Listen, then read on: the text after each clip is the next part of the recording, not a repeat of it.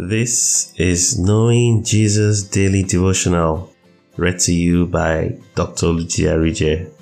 This devotional is designed to place at least one godly thought in your heart daily. It follows a thematic study of the Word with additional chapter by chapter daily Bible reading suggestions.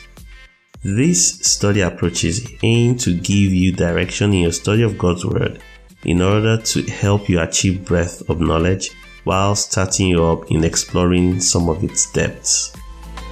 Psalm 27 verse 6 says, When you said, Seek my face, my heart said to you, Your face, Lord, I will seek. Have a blessed time considering God's Word today. March 31 A Thirst for the Lord. Our text for today is taken from Psalm 63, verses 1 to 4.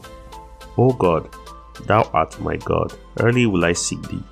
My soul thirsteth for thee, my flesh longeth for thee, in a dry and thirsty land, where no water is, to see thy power and thy glory, so as I have seen thee in the sanctuary, because thy loving kindness is better than life. My lips shall praise thee. Thus will I bless thee while I live. I will lift up my hands in your name. Our considerations for today Godliness is not an end, but a means. The end of my godliness is that I may see God in this body and become exactly as He is.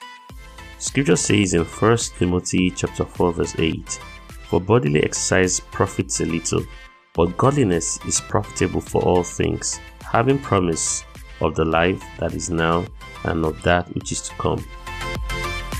There is definitely some value in exercising our bodies, and like I told you earlier in this month, keeping a healthy body should be part of your godly routine. The value of physical or bodily exercise is, however, limited to this present physical world, while exercising yourself in godliness has value that transverses our current lives into eternity. It is for this reason that living a godly life ought to be paramount for you. The practice of godliness is our pathway to really knowing God. If you must move beyond just merely knowing about God to having an intimate personal relationship with God, then the path to follow is that of godly routines. The regular, consistent practice of these godly routines is truly the devout life.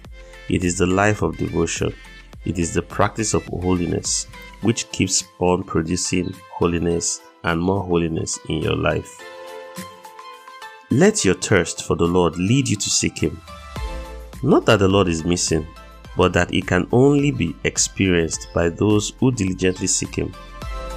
Your diligence in your godly routine is your pathway to truly experiencing God in this life. So, understand this, my son.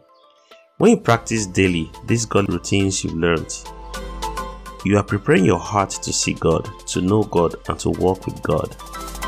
Jesus says He is at the door of our hearts, and if we open up to Him, He will come in to dwell with us. This dwelling is not the one of becoming born again. This dwelling is the one of intimacy and friendship, a personal knowledge of the Father, the Son, and the Holy Spirit. A final word here as you practice this godliness that you have learned, know one thing it is not for the approval of people around you, it is that you may see God as He really is. Now, take this declaration of faith with me Lord, I thirst for you. I long to be in your presence. My soul will wait on you.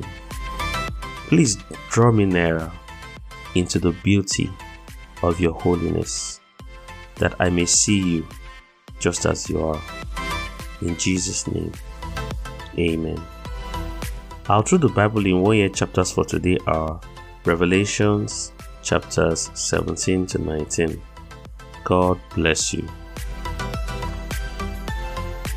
I believe you were blessed by the consideration of God's Word.